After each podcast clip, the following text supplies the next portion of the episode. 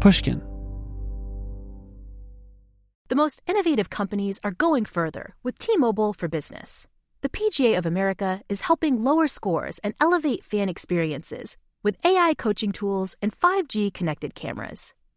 AAA is getting more drivers back on the road fast with location telematics. And the Las Vegas Grand Prix is powering race day operations with 5G connectivity, giving fans an experience at the speed they deserve. This is accelerating innovation with T-Mobile for Business. Take your business further at t-mobile.com/now. I've interviewed many successful people over the years, and one thing I find fascinating is many of them don't consider themselves business savvy. Take the owners of Tight Knit Brewing. They turned to Chase for business for everything from banking and payment acceptance to credit cards, and do all of it in one place with the Chase mobile app. And that's helped these brew loving friends turn a passion into a business. Learn more at chaseforbusiness.com. Make more of what's yours. Chase mobile app is available for select mobile devices. Message and data rates may apply. JP Morgan Chase Bank NA member FDIC. You know you've got a comeback in you. When you take the next step, you're going to make it count for your career, for your family, for your life. You can earn a degree you're proud of with Purdue Global. Purdue Global is backed by Purdue University, one of the nation's most respected and innovative public universities. This is your chance. This is your opportunity. This is your comeback. Purdue Global, Purdue's online university for working adults. Start your comeback today at purdueglobal.edu.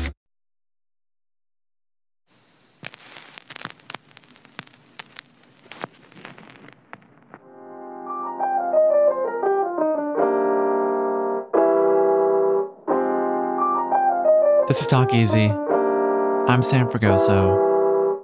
Welcome to the show.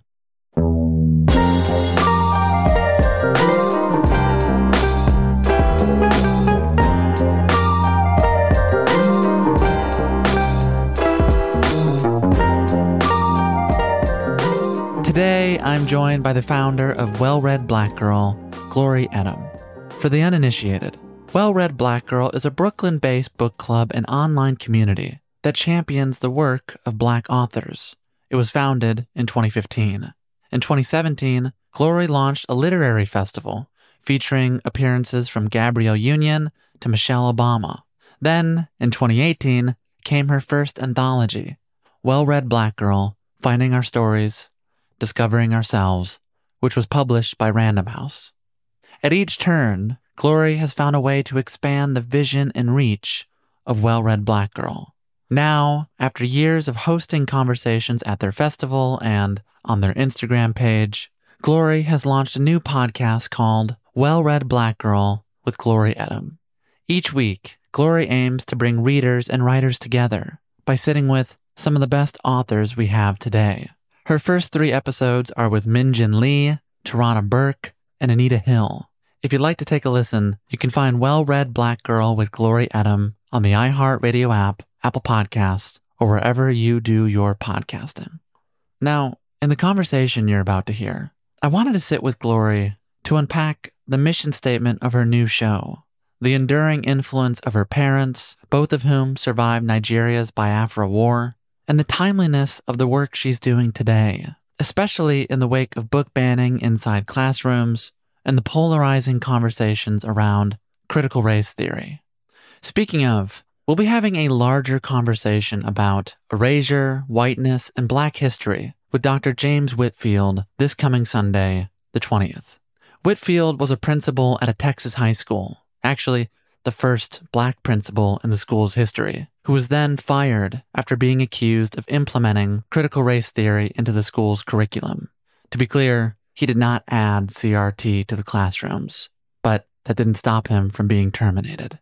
We'll hear his story this Sunday on Talk Easy. I hope you join us for that. For today, here is our conversation with well read Black Girl founder, Glory Edim. I hope you enjoy.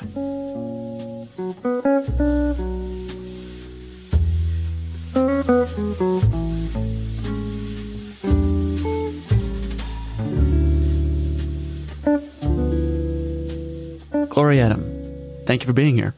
Thank you for having me. We have never met before. We're doing this over a Zoom like recording.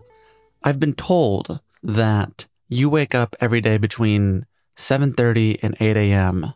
and when you wake up, you begin journaling a little bit, writing out your notes for the day. I wanted to start here. What happened in the journal this morning?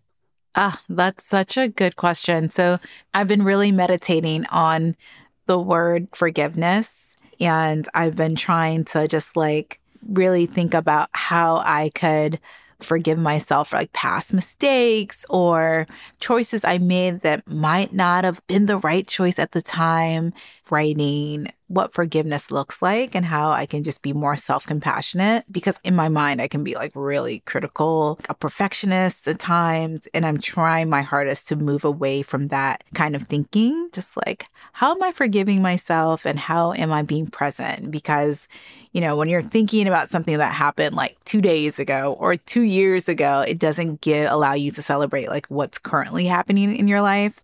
And I have so many good things happening, you know? That was what my journaling session was this morning.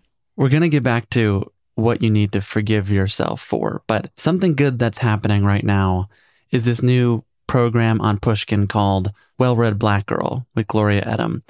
You called the podcast The Literary Kickback You Never Knew You Needed. So, for those who haven't listened yet, what is this show and why do we need it now? I would like to think of this show as another way of like coming home to yourself and visiting all the amazing authors that maybe you've read in the past or maybe you haven't even encountered before, but it's just a celebration of their work and sitting with their journey into becoming writers. They are Well Read Black Girl Book Club alumni, so they have really intimate relationships with the community already. So once we get into conversation, it's just like on and popping. Like we are talking and exchanging stories and really being vulnerable with one another. And that's like the part of the kickback because it's like you're a fly on the wall. Like, wow, like what are they talking about and who are are these people that are on the show? It does seem like one of the reasons you've made this show is that black women, as you write, define ourselves. We're not looking for anyone else to give us validation because we have one another. We celebrate one another. We have a tenacity and grace that is unparalleled. Is that part of the thinking in making this show is to have that kinship as two women of color or, or non binary writers define themselves together? Yeah, I mean, completely.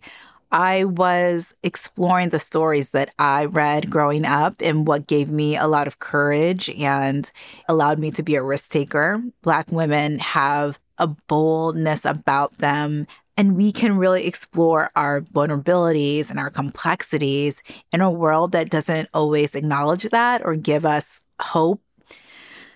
To be quite honest, sometimes I feel like we're being discarded in a lot of ways. And so that validation and that uplift has to come from one another and it has to be, it has to just be real. You know, you can't fake that like community building. And I don't think I would have gone as far as I have had I not had really like robust and and just like deeply felt relationships. You know, in my first anthology in the acknowledgments, I like list all of the young women that came every Sunday to the book club, like OG members, like my friend Mavis, and like like people that you know you may na- never hear about, but they're my friends now. And they like held me down when this book club was only like 10 girls in a circle. And now it's, you know, this massive like movement. And I think that's what is so important, what like Black women do for each other. Like we re- really like uplift each other and hold each other's hands through different experiences. That feeling of being discarded that you're talking about, in the moment that we're in, we have 36 states across the country that have introduced bills to take steps to eliminate critical race theory, restricting how teachers can discuss racism, sexism, issues of systemic inequality in the classroom. The books that you're promoting on your show, through your page, through your work, they're literally being discarded. Where are you at on this and how are you thinking about that?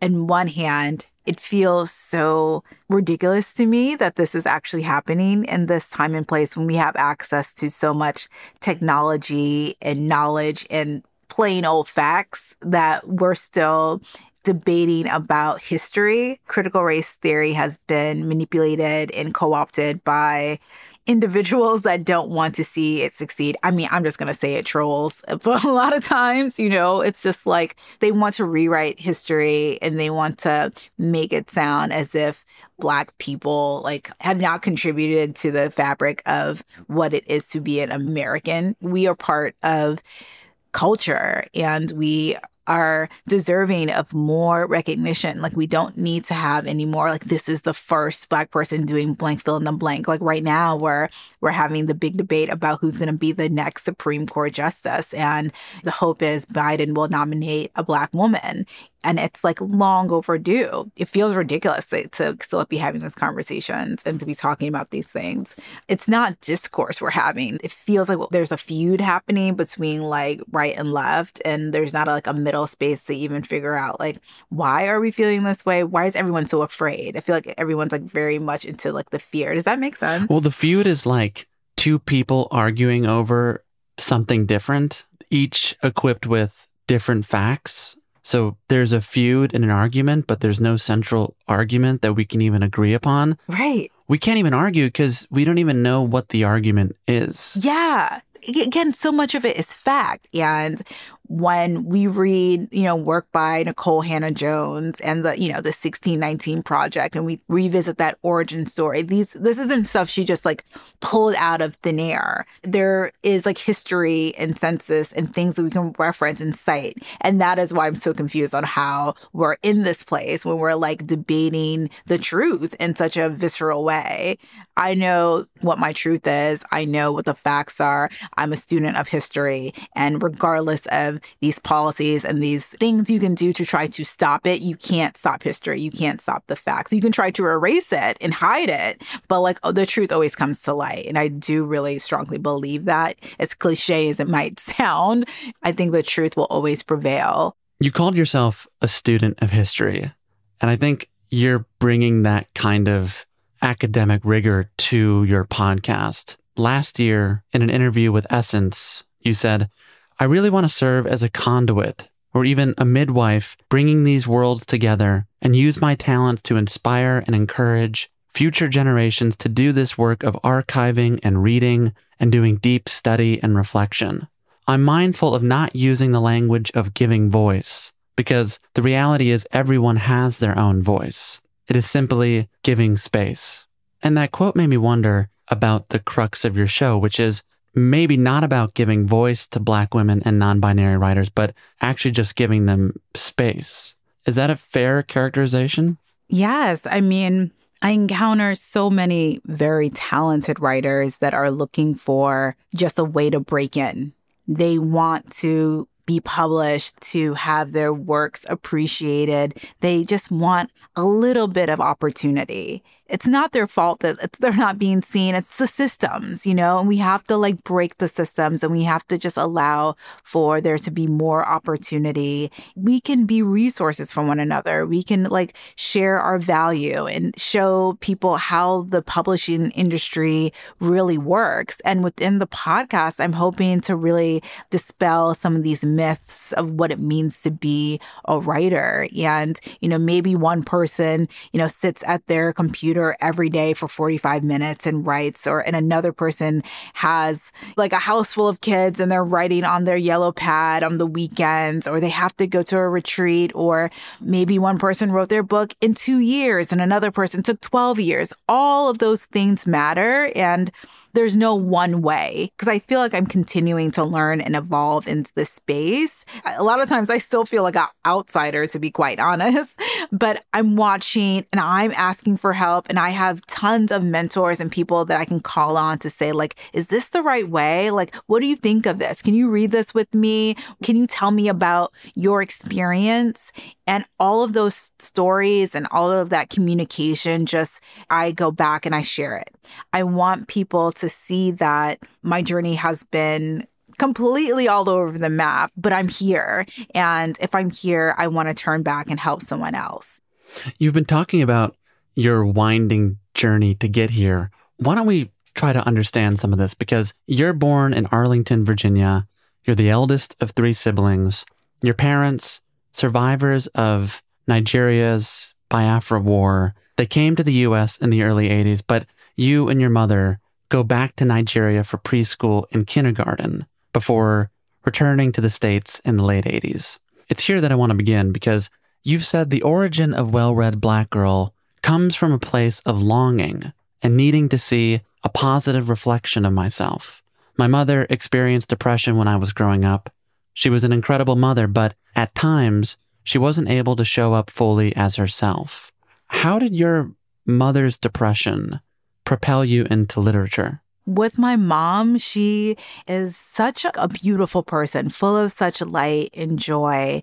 And the moments that she wasn't herself, they were really outside of her. Depression, I mean, that's a it's a really complicated subject because when you have someone that you love and you want to see them do well and they're suffering, and then you're a young person witnessing this, like you see your parents going through something, it's hard to really reconcile all those things in your mind because you just want you just want your parent and you want them to guide you and give you advice and kind of nurture you and i was in a really pivotal point in my adolescence where i was trying to figure out my own sense of identity. And I was looking for examples. And when my mom wasn't able to show up for me the way that I wanted her to, I turned to books in the library, you know, stuffing tons of books into my backpack and looking for like photos of black women and photos and like chapter books that would explain what it meant to be a young person and an adult. Like there's a great book by Farah Griffin that's called Read Until You Understand. And I constantly felt like I was like reading to understand myself and the people around me. And then I also struggled with the duality of being Nigerian American. As you mentioned, both my parents are Nigerian. I was born here in the United States, but we would go back back and forth. I never felt like fully American enough or fully Nigerian enough. And there was this just weird dichotomy that I was like struggling with where even my name, everyone tends to really be excited and, and give me compliments because my name is Glory. And most think that it's for religious reasons. I'm actually named after my aunt who passed away. And Glory is a very popular name in Nigeria. It's like Kelly or Sarah of Nigeria. There's a lot of young women named Glory. So, you know, but here in the United States, like a unique thing, like, oh, your name's Glory? Like, I've never heard that.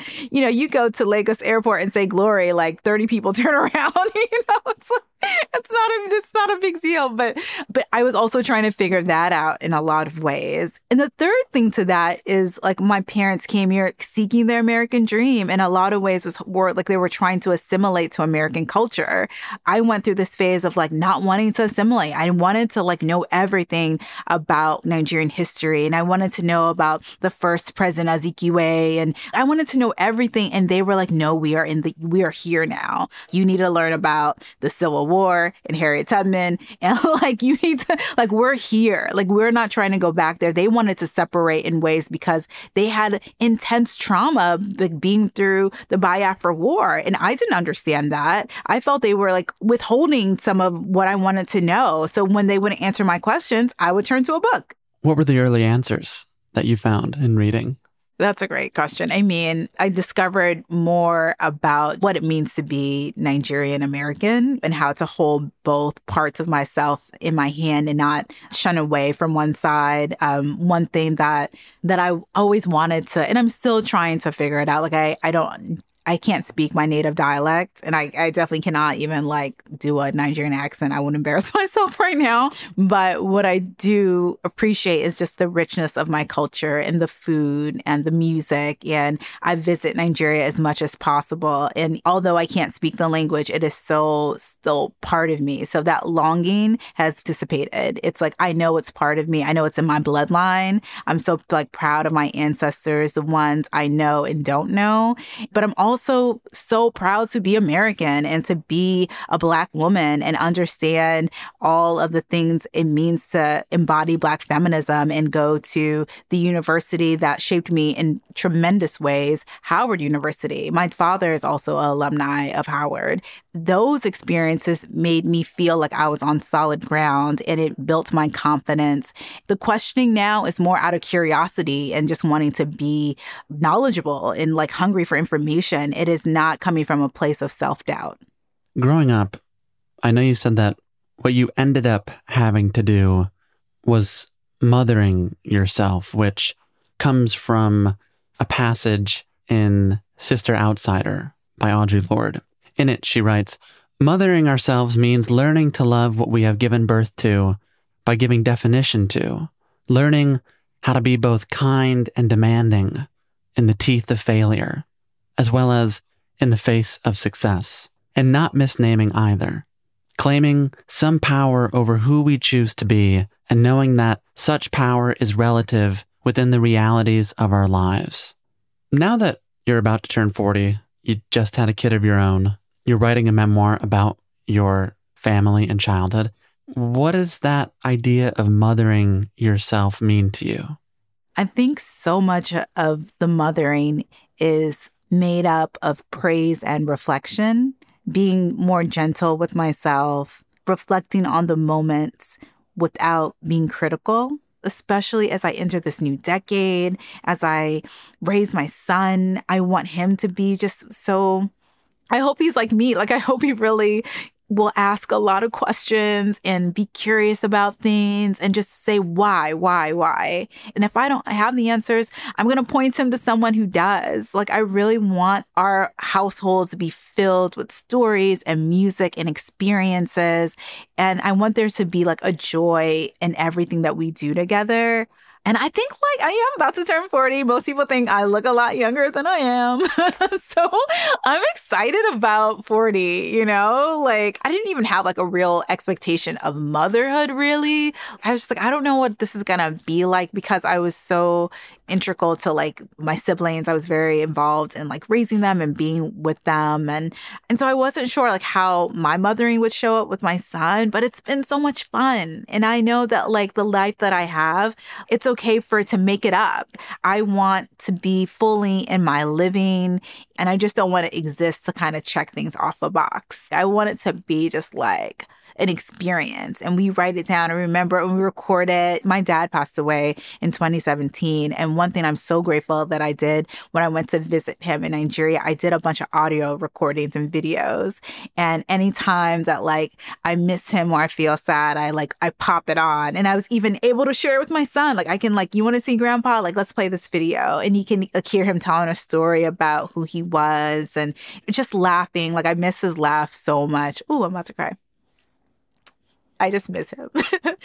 and I'm just glad that I have like that audio to like play back. All the things that I'm doing, it's like you can look back at them, you can look back at the books and listen to the audio and like be in that moment. There's something that's like really beautiful about listening to someone's voice. I'm sorry. right, it's all right. When you thought of him just then, what came to mind?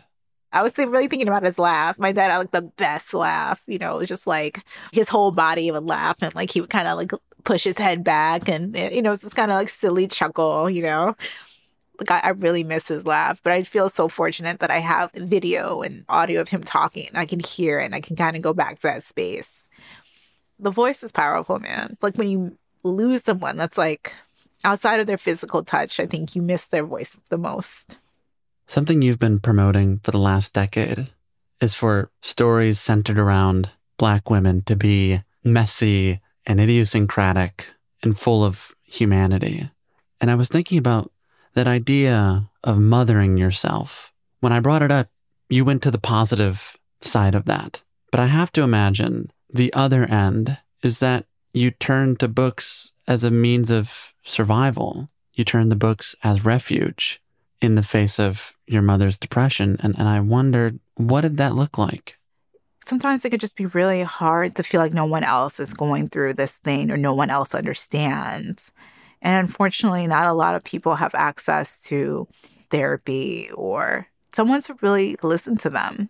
And when I was missing those things, that's why I would journal and I would read books. Like I read so much of Bell Hooks, and she gave me a firm understanding of what it meant to be in solitude with yourself and the difference between being alone and lonely and how to negotiate the feelings of loving oneself and loving another even as I entered romantic relationships like she was such a guide for me. And I will admit, like when I read those things, especially in college, I don't know if I always understood them immediately, but I reread and reread and then became courageous enough to like talk to other people and know what they were going through. And so that loneliness or that connection that like you're seeking, you can find it in the stories that feel and sound like you. The reason I talk about Maya Angelou so much is because I felt like she felt so familiar. I'm like, I know the sound of this woman's voice. It's like it's my grandmother's voice. It felt just like a kinship. And once you recognize that, you can't I don't know, you can't miss it. Like you just want it again and again. And so I just continue to like pull books that made me feel wanted and made me feel more secure. Maybe initially I was faking it a little bit. I was just trying to make it up, but then eventually it started to feel real and it started to, my voice got stronger and I felt like on solid ground, even though a lot of hard stuff was happening. And then I started to kind of see the patterns of my life too. Like, something hard would happen and then something wonderful would happen like in the same like it'd be like back to back and i'm just like what is happening? You know? Think about my dad again. The month my dad passed away was the same month i got my book deal I wanted to talk to him immediately. I wanted to tell him, but I also felt like he was the one that made it possible. I'm just like, I know you're up there orchestrating something, you know? Like, so I kind of see life in that way all the time. I'm like, hard things can happen and wonderful things always happening that way. I mean, it's happening now. Like, I'm going through some hard things, but also amazing things are happening at the same time. So it's just like, that's life, you know? If you remain hopeful and positive without being like unrealistic, I'm definitely not promoting toxic positivity in any way, but I do see just like when things are difficult, being realistic, but also just having hope for something better. We'll be right back after a quick break.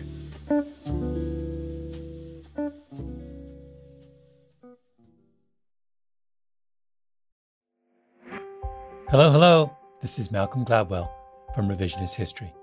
Let me tell you an unconventional story about a healthcare group that wanted to improve their efficiency Boston Children's Hospital. They were already a leading pediatric facility. Their patient outcomes, workflows, and delivery of care were already great. But they wondered, how can we make it better? So the hospital got to work. Their idea was to build what they called clinical mobility meaning a system which would allow their staff to access information and interact with patients on mobile devices anywhere in the hospital. And what made that possible? 5G. The hospital rebuilt their entire system with 5G technology at its core.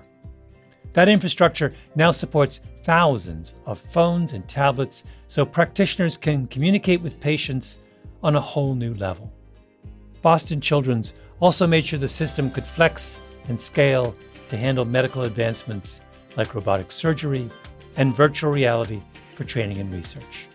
This was worlds away from how they had previously operated. This innovative work hasn't gone unnoticed, first by patients, but also by their peers.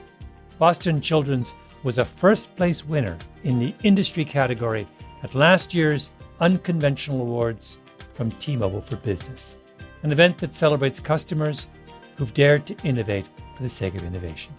If the Boston Children's story rings a bell with you, if your team has asked the same questions about building a better business solution, I encourage you to enter this year's awards. It's a great way to be recognized for smart, disruptive thinking in front of some of your industry's most influential leaders. You can enter at tmobile.com slash unconventional awards that's tmobile.com slash unconventional awards. I'll save you a seat. Small business owners, this one's for you. Chase for Business and iHeart bring you a new podcast series called The Unshakables. This one of a kind series will shine the spotlight on small business owners like you who faced a do or die moment that ultimately made their business what it is today. Join hosts Ben Walter, CEO of Chase for Business, and Tanya Nebo, a lawyer and business consultant, on these storytelling journeys of trials, tribulations, and triumphs that hinged on a single event, a split second decision, or even a stroke of luck. Whether the story is about a warehouse going up in flames or a former partner stealing a whole roster of clients, each episode will showcase the grit, determination, and resourcefulness a small business owner needed to turn a pivotal situation into a springboard for success. Listen to the Unshakables now and learn more at chase.com slash business slash podcast. Chase, make more of what's yours. Chase mobile app is available for select mobile devices. Message and data rates may apply. JPMorgan Chase Bank, NA member FDIC, copyright 2024. JPMorgan Chase & Co. Smart journalism, fascinating topics. Words that describe CNN's podcast, The Assignment with Audie Cornish. Last year, the Army missed its recruitment goal. It had 65,000 spots to fill and came up 10,000 short of that target. Why is it so hard to recruit? How's the Pentagon responding? And how are the voices of service members on social media shifting the balance? Listen to The Assignment with Audie Cornish wherever you get your podcasts.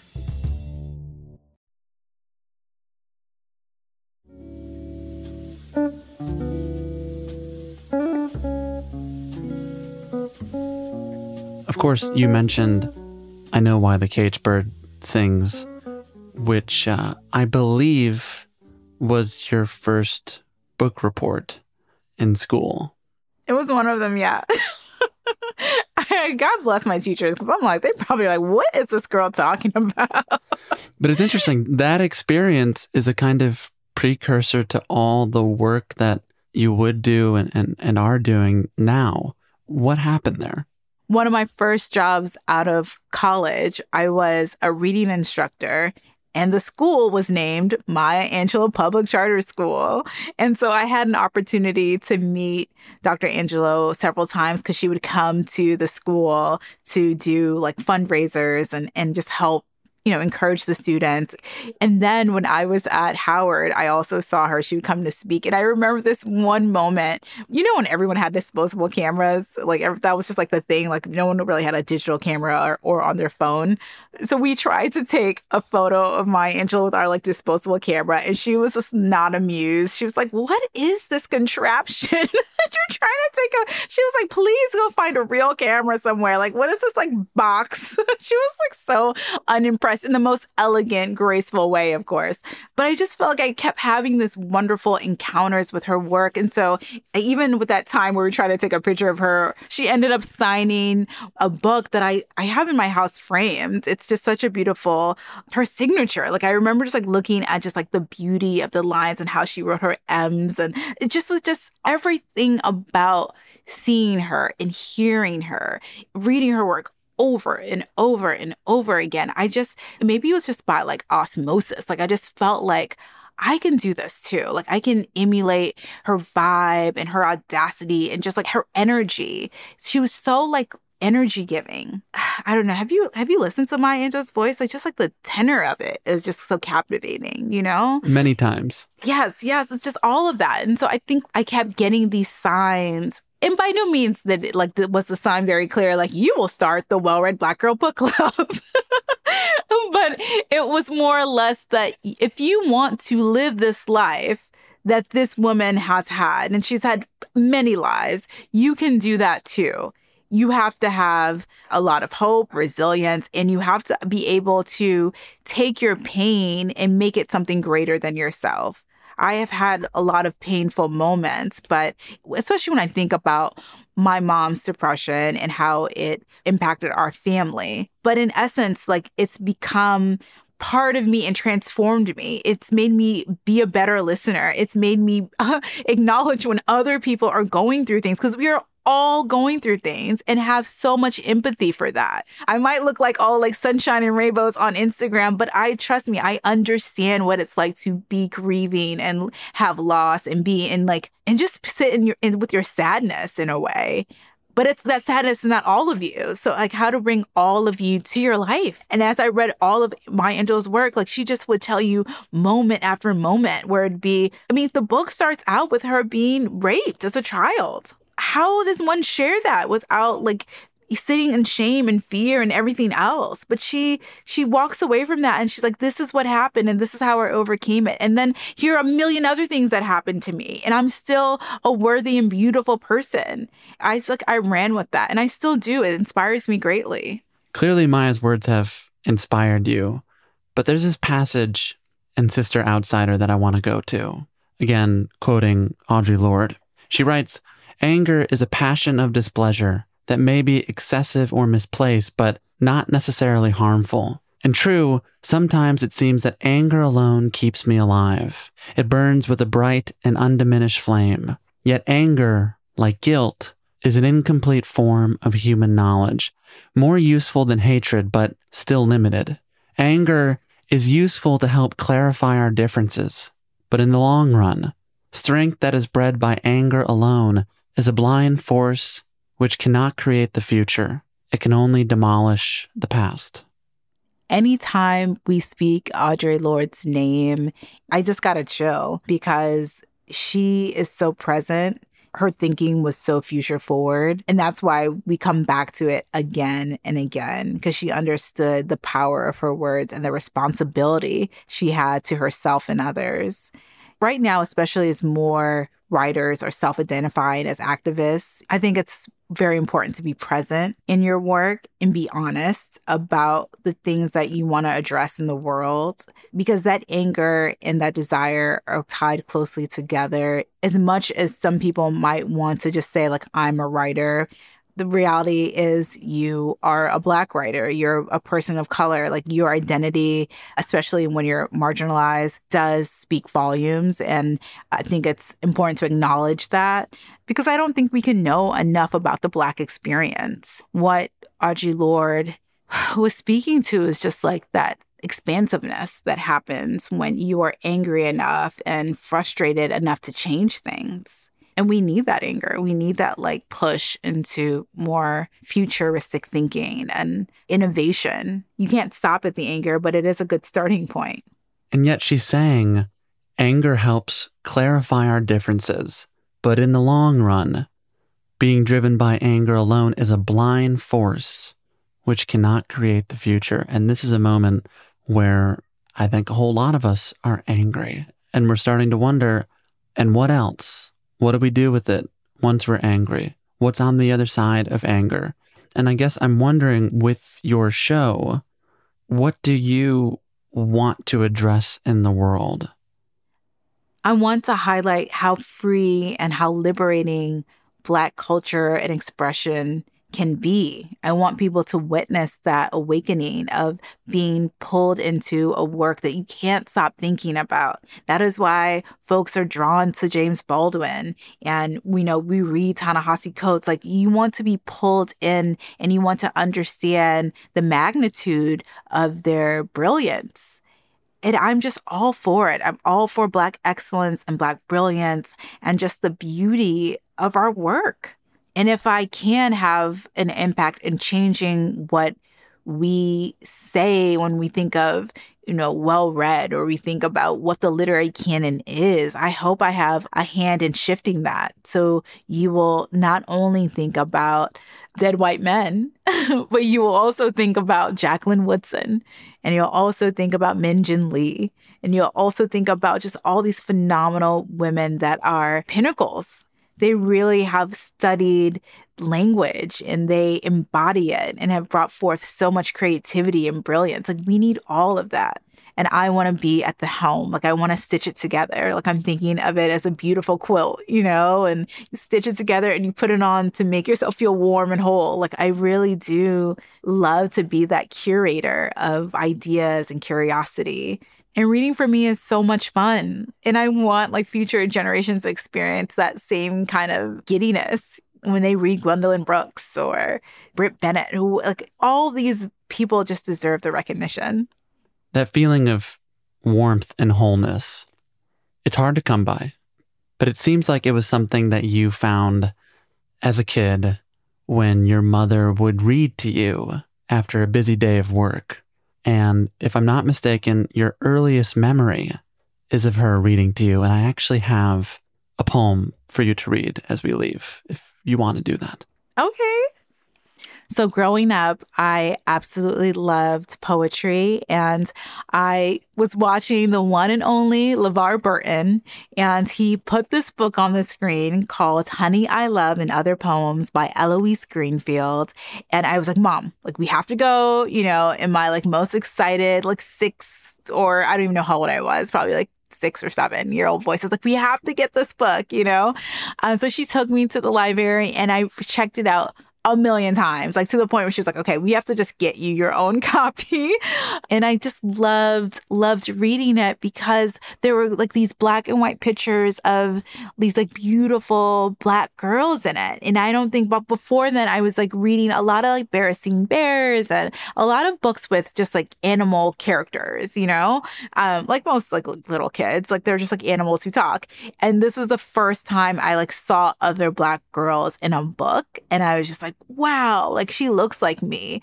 And I loved it. And, and also, like, the poem just, they talked about like everyday stuff. It was like she was going to, to the store with her dad or she was like playing double dutch or just doing all these like very ordinary things.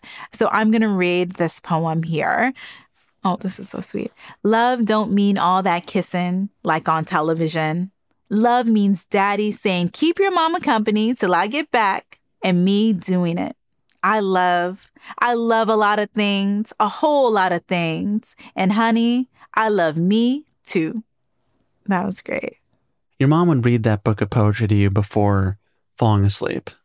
And I'm just trying to imagine the arc from that kid whose earliest memory is of literature to you now, an adult who's made a life dedicated to literature.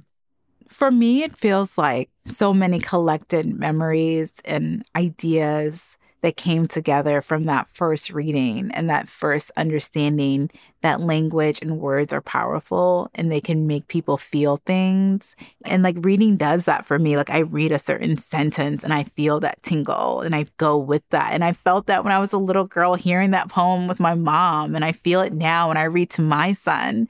And I want to be just emotionally in tune and aware of everything that I'm experiencing. And I want the reader to feel that too. I feel like you've actually listened to the line that you wrote for your senior quote in your high school yearbook. what? was I can't even remember. I actually have my yearbook here. What did I say? oh my god. Oh my god. I literally I like I made my mom bring my yearbook over to the house recently.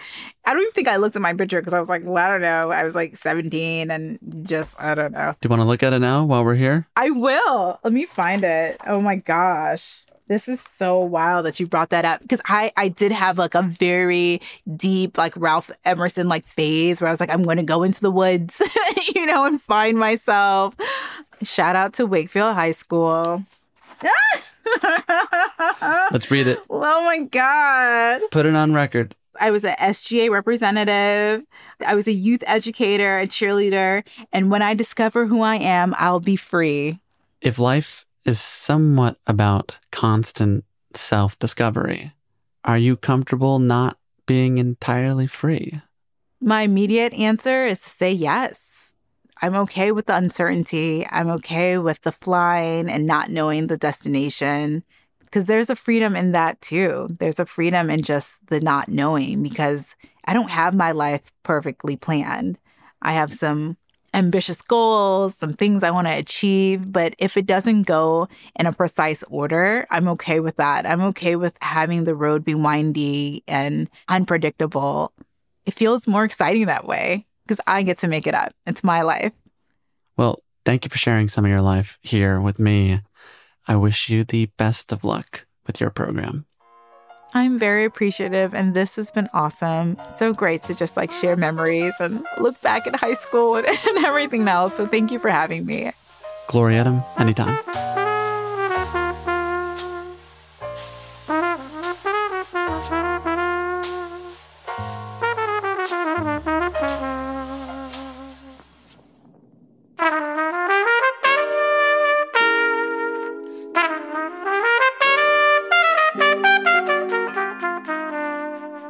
That's our show. I want to give a special thanks today to Nicole Morano and, of course, Glory Edim. You can hear the first four episodes of the Well Read Black Girl podcast wherever you like to listen.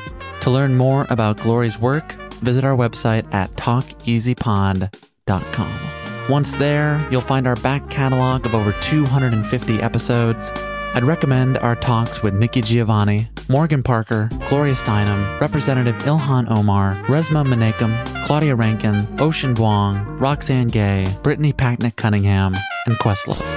To hear those and more Pushkin programs, listen on the iHeartRadio app, Apple Podcasts, Spotify, or wherever you like to listen. You can also follow us on Twitter, Facebook, Instagram at TalkEasyPod. If you want to send in an email or a voice memo for our upcoming mailbag episode, you can send that to mail at talkeasypod.com. That's mail at talkeasypod.com. All we're looking for are comments, reflections, any questions you have for us, uh, really anything you'd like to share or hear more about on the show.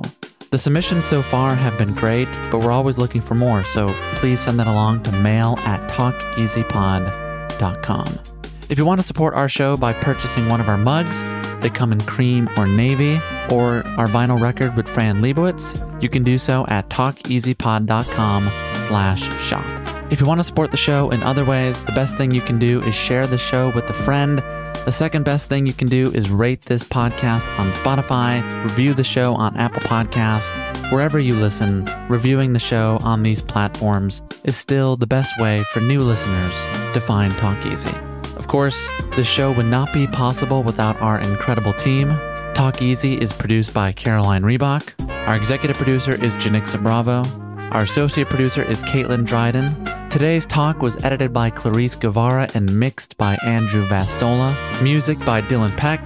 Illustrations by Krisha Shenoy. Video and graphics by Ian Chang, Derek Gabrizak, Ian Jones, Ethan Seneca, and Layla Register. Special thanks to Patrice Lee, Kaylin Ung, Shiloh Fagan, Nikki Spina, and Callie Syringas. I'd also like to thank the team at Pushkin Industries. Justin Richmond, Heather Fain, Mia LaBelle, Maggie Taylor, Maya Koenig, Carly Migliori, Jason Gambrell, Jacob Weisberg, and Malcolm Gladwell. I'm Sam Fragoso. Thank you for listening to Talk Easy. I'll see you back here this Sunday for a special episode featuring Dr. James Whitfield. Until then, stay safe and so long.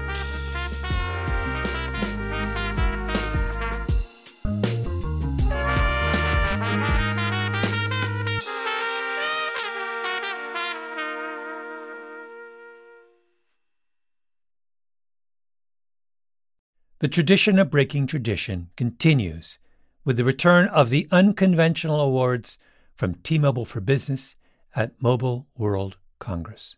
This is an event that celebrates innovators whose bold actions took their industries to new places. If that sounds like you and you're a T-Mobile for Business customer, enter today. If you win, you'll be publicly honored amongst some of the most influential leaders in industry, and me, I'll be there too. Enter now at tmobile.com slash unconventional awards. See you there. Smart journalism, fascinating topics, words that describe CNN's podcast, The Assignment with Audie Cornish. Last year, the Army missed its recruitment goal. It had 65,000 spots to fill and came up 10,000 short of that target. Why is it so hard to recruit? How's the Pentagon responding? And how are the voices of service members on social media shifting the balance? Listen to The Assignment with Audie Cornish wherever you get your podcasts.